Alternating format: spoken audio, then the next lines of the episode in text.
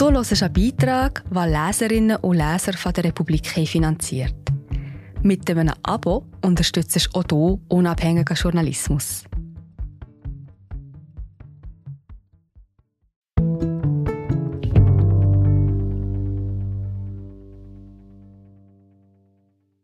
Menschen mit Behinderung sind nicht modisch, glaubt die Modeindustrie.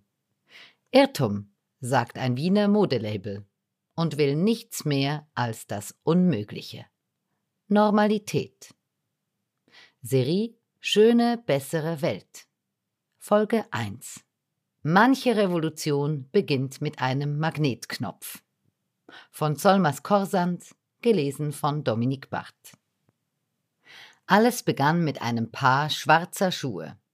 Schwarze, klobige Schuhe mit dicken weißen Sohlen der Marke Rick Owens. Als sie Billy Edel bei einem Konzert vor acht Jahren an den Füßen seines Bekannten sah, hat es Klick gemacht. Er hat die Macht der Mode verstanden. Er sah einfach aus wie ein Künstler, erinnert sich Edel. Die Schuhe hatten seinen Kollegen abgehoben von den anderen Jungs auf der Bühne. Ein einfaches Paar schwarzer Schuhe. Edel besorgte sich umgehend das gleiche Paar. Es war der Startschuss zu seiner Verwandlung. Die Klamotten wurden lässiger, die Haare bunter, das Schuhwerk wuchtiger. Edel ist Musiker und Produzent, ein Künstler eben. Wer seine Videos auf YouTube durchforstet, würde nichts anderes vermuten.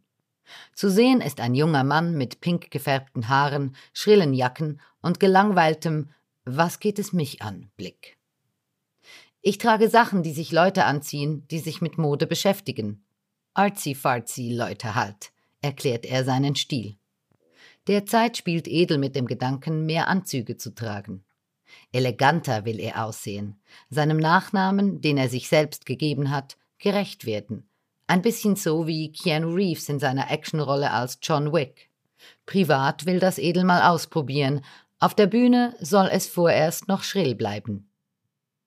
In seiner Wohnung in Wien kramt er einige seiner Stücke aus den Videos hervor, seine Signature Pieces, allen voran die bunten Picasso-Bomberjacken. Mit Attitude müssten sie getragen werden, coacht er, als sein Besuch in eine hineinschlüpfen darf. Violett, grün, gold und weiß ist die Polyesterjacke mit dem großen asymmetrischen Gesicht unter dem Kragen quer über den Sippverschluss. Oh ja, so eine Jacke braucht definitiv Attitude. Schreit sie doch förmlich, seht mich an, hier bin ich. Billy Edel lebt nach dem Motto gewollt und ungewollt. Gewollt im Stil, ungewollt im Rest.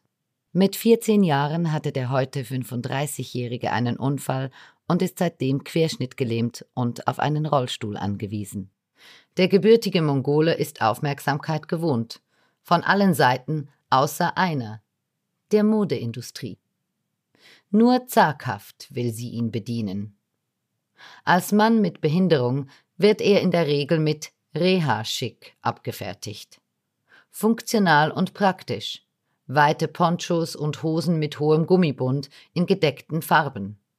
Nicht unbedingt die Kleidung, die dem Geschmack eines Künstlers entspricht, höchstens, wenn er sie als Performance in seinen Auftritten ironisieren will.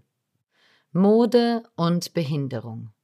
Die zwei Begriffe gehen für die wenigsten Designerinnen zusammen. Ein Mensch mit Behinderung ist nicht modisch, nicht hip, nicht stilsicher.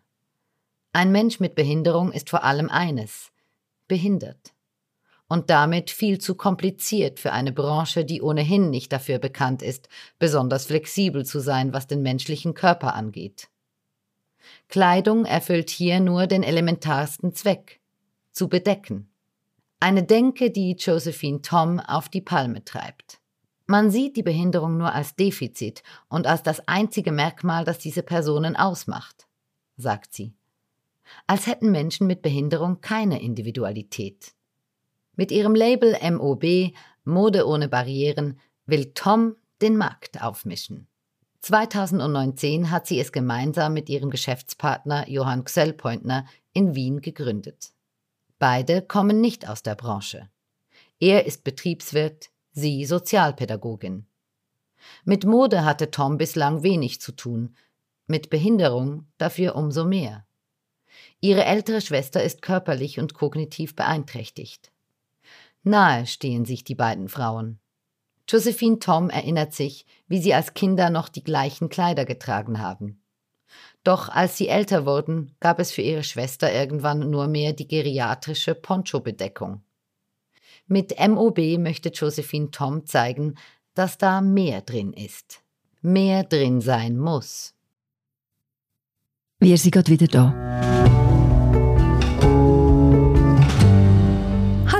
Ich bin Marie José, Wissenschaftsjournalistin bei der Republik. Und ich tue dich hier kurz stören. Mir gefällt bei der Republik, dass sie vertiefen. Es sind mehrheitliche Geschichten, die auf Hintergrund eingehen. Für das Lesen oder Hören, beim Joggen, beim Kochen oder wie man noch einen langen Tag vor dem Computer einfach möchte die Augen zutun. Wir sind werbefrei und nur von unseren Leserinnen und Lesern finanziert. Unter republik.ch slash hallo kannst du auch hier ein Abo lösen. So, und das war es auch schon mit der Störung.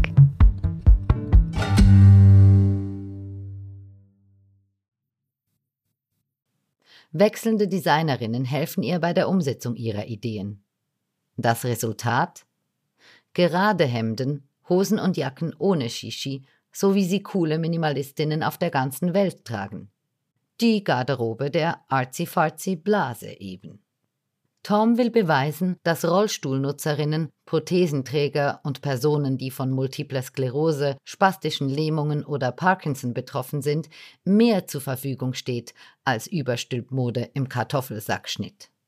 Dass auch sie einen Anspruch auf Ästhetik haben, auf elegante Designerwear, maßgeschneiderte Winterjacken, weiche Anzugshemden und Frühlingskleider im Karo-Muster. Und das präsentiert von Models wie Billy Edel, nicht von Männern und Frauen, die für ein Fotoshooting extra in einen Rollstuhl gesetzt werden und so vorgeben, etwas zu sein, was sie nicht sind. In Wahrheit geht es darum um etwas, das revolutionärer nicht sein könnte. Ein Stück weit Normalität, die den Unterschied macht zwischen mitleidiger Gafferei und neidischem Staunen. Warum sollte der Typ im Rollstuhl nicht hot aussehen, weil ihm die Jacke gut steht? Oder die Frau mit der Spastik nicht sexy, weil ihr das Kleid schmeichelt? Mode kann das schaffen. Und manchmal noch viel mehr. Adaptive Fashion heißt der Markt, auf dem diese Revolution beginnt. Ein Segment, das für Branchenfremde ein einziger Aha-Moment ist. Von der Unterhose, die sich an der Seite im Sitzen öffnen lässt, bis zum in der Mitte aufklappbaren Sportschuh, der sich ohne Hände anziehen lässt. Statt Knöpfe kommen in dieser Welt Magnete zum Einsatz. Mit Taschen auf den Oberschenkeln statt am Hintern, anstelle von Sips gibt es Klettverschlüsse. Und das sind nur die Basics. In der Hightech-Variante experimentieren Designer bereits mit Garn und Stoffen, die etwa die Muskulatur stimulieren. Sie entwickeln diskrete Geheimfächer am Bauch in der Hose, um Beutel und Schläuche elegant zu verstecken und 3D-Printer, mit denen man sich seine persönliche Armprothese ausdrucken kann. Adaptive Mode passt sich an. Und zwar nicht an eine willkürlich definierte Körpernorm, sondern an die Bedürfnisse des Tragenden. Wer den ganzen Tag im Rollstuhl sitzt, braucht nun einmal keine Gesäßtaschen mit dicken Nähten, die Wunden verursachen. Wer einen künstlichen Darmausgang hat, muss für sein outgesourcetes Organ genug Platz in der Hose haben und wessen Finger sich verkrampfen, kann nur mit fremder Hilfe ein Hemd mit Knöpfen öffnen oder die Mechanik eines Zipverschlusses knacken. Mode ist ein großer Problemlöser, wenn es um Selbstbestimmung geht, denn so ein Magnetverschluss ist viel mehr als nur ein Magnetverschluss, erklärt Josephine Tom. Er ermöglicht es mir, meine Kleidung selbst anzuziehen. So kann ich plötzlich intime Momente genießen, die ich davor nicht so genießen konnte, weil ich jedes Mal meine Assistenz rufen musste. Erste Versuche in der adaptiven Mode gab es bereits in den 1950er Jahren. Damals hat Levi's als erste große Marke eine Jeanshose entwickelt, die sich auch an den Seiten öffnen ließ. Entworfen für Männer im Rollstuhl oder jene, die auf Krücken gehen. 30 Jahre später reichte das längst nicht mehr. Die Kundschaft wollte mehr. Oder besser, Die Angehörigen und Pflegerinnen von Menschen mit Behinderung verlangten nach mehr Angebot für ihre Liebsten und Patienten. Der Markt lieferte. Mit Mode hatte diese Kleidung hingegen wenig zu tun, wurde sie mehr als textiles Medizinprodukt betrachtet, ähnlich wie Krankenhaushemden, praktisch in der Handhabe, beleidigend für das Auge. Erst in den vergangenen Jahren rückte langsam auch der ästhetische Anspruch in den Vordergrund. Als eines der ersten großen Modehäuser hat sich Tommy Hilfiger auf den adaptiven Markt gewagt, zuerst 2016 mit einer Linie für Kinder, ein Jahr darauf mit einer für Erwachsene, die seit zwei Jahren auch in Europa erhältlich ist. Kommerziell ein Erfolg, schwärmt Hilfiger in Branchenmagazinen, so sehr, dass jedes Jahr zwei Kollektionen extra nur für Adaptive Fashion vorgesehen sind. Doch die Konkurrenz zieht trotz der Nachfrage kaum nach. Hemmungen hätten die meisten vor dem Markt, weiß die Wiener Designerin Jennifer Yokomori. Auch für sie war es Neuland, als sie vor drei Jahren von MOB gefragt wurde, doch etwas für das Label zu entwerfen. Es wurden eine Hose, eine Jacke und ein Magnethemd der Verkaufsschlager der Marke. Es ist ein schlichtes schwarzes Hemd mit rundem Kragen, Magneten in der Mitte und Knöpfen an den Ellbogen, um es auch auf der Seite einfacher öffnen zu können. Der Baumwollstoff wurde so gewebt, dass Flüssigkeit abperlt, praktisch für jene, die mal öfter etwas verschütten als andere. Details, auf die Mori früher nie geachtet hat. Noch nie hatte sie Mode für Menschen mit Behinderung entworfen. Und genau das war für sie die Herausforderung, sich nicht auf die Behinderung zu konzentrieren, sondern darauf, was für sie sonst immer im Mittelpunkt steht. Raffiniertes Design, das in diesem Fall ein paar Anforderungen mehr erfüllen soll. Eng hat Mori dabei mit den Models zusammengearbeitet, um zu sehen, ob das, was sie sich in der Theorie überlegt hat, auch in der Praxis umsetzbar ist. Sie lacht, wenn sie an die erste Anprobe der Magnethemden denkt. Alles hat gepiepst, erzählt sie.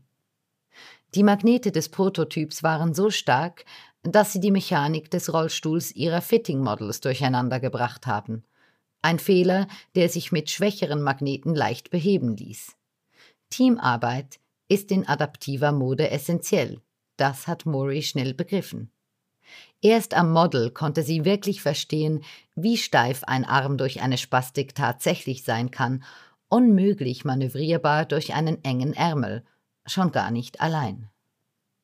Bei der Arbeit bemerkte sie einen Unterschied zwischen jenen Models, die seit ihrer Geburt mit einer Behinderung leben, und jenen, deren Körper sich erst kürzlich verändert hatte. Die einen waren zurückhaltend in ihren Wünschen an die Designerin, weil sie eine gewisse Selbstverständlichkeit, fast schon Resignation dafür entwickelt hätten, was sie sich von Mode erwarten können. Die anderen hatten dagegen ganz konkrete Anforderungen. So bat sie ein Rollstuhlnutzer bei der Verarbeitung der Hose ein Material zu verwenden, das seine dünnen Oberschenkel breiter wirken lässt. Wer im Rollstuhl sitzt, baut oftmals an den Beinen Muskulatur ab. Um sie kräftiger aussehen zu lassen, müsste man auf weiche Stoffe verzichten, erklärt Mori. Denim würde sich in so einem Fall besser eignen. Viel hat Mori, die früher auch für Vivienne Westwood designt hat, in dieser Zusammenarbeit gelernt. Mehr als im Studium, wie sie gesteht. Auf der Uni haben wir absolut nichts zu adaptiver Mode gemacht, kritisiert sie. Zwei Gründe hätte das gehabt. Einerseits die Designer selbst. Einige Kolleginnen würden nur ungern ihre Entwürfe von Rollstuhlnutzern präsentiert sehen. Zu wenig Prestige, zu viel Stigma. Andererseits wurde Mori damals vor zehn Jahren vermittelt, dass mit adaptiver Mode kein Geld zu machen sei. Zu klein sei die Nische und zudem viel zu divers, untauglich für Massenproduktion. Denn was für jemanden im Rollstuhl funktioniert, funktioniere ja nicht für jemanden, der kleinwüchsig ist, an Muskelschwund leidet oder eine Beinprothese hat. Es zahle sich einfach nicht aus, für diese Nische zu entwerfen. Die Nische, das sind eine Milliarde Menschen. Knapp 15 Prozent der Weltbevölkerung leben mit einer Behinderung. Und sie haben auch Geld. In den USA schätzt man ihr verfügbares Einkommen auf 490 Milliarden Dollar. Im Durchschnitt haben Personen mit Behinderung zwar 35 Prozent weniger Einkommen zur Verfügung als Personen ohne Behinderung, doch genug, um sich modisch auszutoben, wie Analysten befinden. Sie prophezeien, dass der globale Markt für adaptive Mode bis 2026 fast 400 Milliarden Dollar wert sein soll. Wieso ihn also nicht trotz aller Diversität nach guter alter kapitalistischer Manier einfach nur schröpfen? Woher die Annahme, dass da kein Geld zu holen sei? Danielle Shepuk weiß wieso. Die Psychologin war das erste Model im Rollstuhl, das 2014 bei der New Yorker Fashion Week am Laufsteg zu sehen war. Im Gespräch mit dem Guardian erklärte sie, warum sie von der Modeindustrie ignoriert wird als Kundin, die so gern Pumps von Christian Louboutin, Rücke von Dolce Gabbana und Kostüme von Chanel tragen würde und es sich leisten könnte. Menschen mit Behinderung gelten allgemein als asexuell, bemitleidenswert und hilflos, sagte sie im Interview.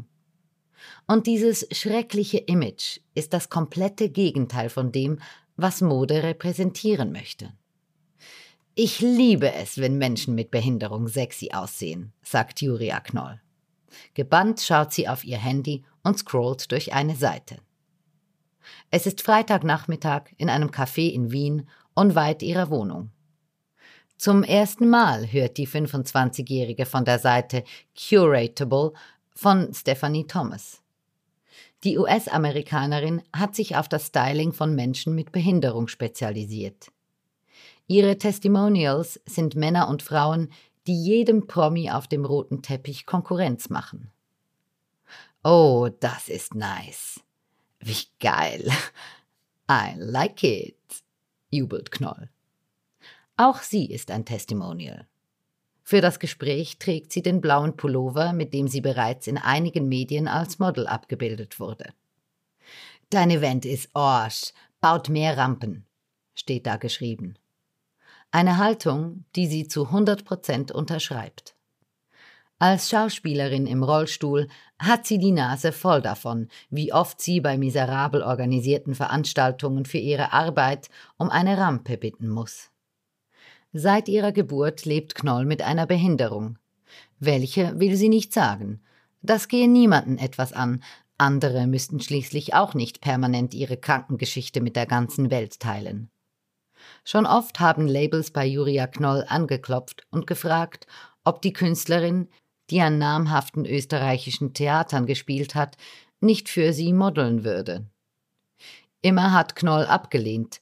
Zu alt und zu hässlich sah die Mode aus, und die Models, die dabei fotografiert wurden, wirkten nicht unbedingt so, als hätten sie eine gute Zeit beim Shooting gehabt.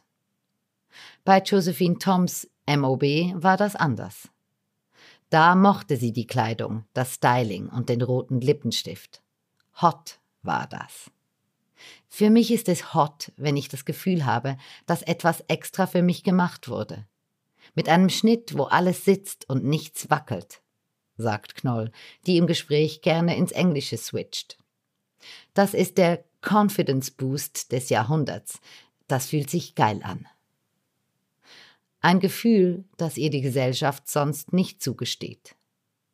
Mit 18 Jahren hat Knoll einmal einen kurzen Rock getragen. Prompt wurde sie auf der Straße von einer fremden Frau zurechtgewiesen, dass ein Mädchen wie sie sowas nicht tragen sollte. Ein anderes Mal hatte sie ein Shirt mit einem tiefen Ausschnitt an, und ein Mann musste ihr erklären, dass das in ihrem Zustand unpassend sei. Sie schüttelt den Kopf. Sie kennt den Gedankengang nur zu gut. Er ist der gleiche, der stattfindet, wenn sie Leuten erzählt, dass sie als Schauspielerin am liebsten romantische Rollen spielt. Eine Frau im Rollstuhl hat kein Love Interest zu sein. Sie ist nicht sexy, soll nicht mit ihren Reizen spielen, darf nicht verführen. Es hat mit Macht zu tun, behinderten Menschen die Sexualität abzusprechen, sagt Knoll. Du nimmst mir da etwas weg. Und zwar Selbstbestimmung und Selbstausdruck. Deswegen feiert sie es auch, wenn sie Schauspielerinnen wie Lauren Lolo Spencer auf der Curatable Website mit Mode und Make-up so gestylt sieht, dass sie das konterkarieren. Nichts an ihnen wirkt ohnmächtig, im Gegenteil, ihre Attraktivität schüchtert ein. Und genau das wünscht sich Julia Knoll. I want able-bodied people to be intimidated, sagt sie. You should be. Die Nichtbehinderten sollen eingeschüchtert sein. Und zwar alle. Und Mode schafft das. Bei allen.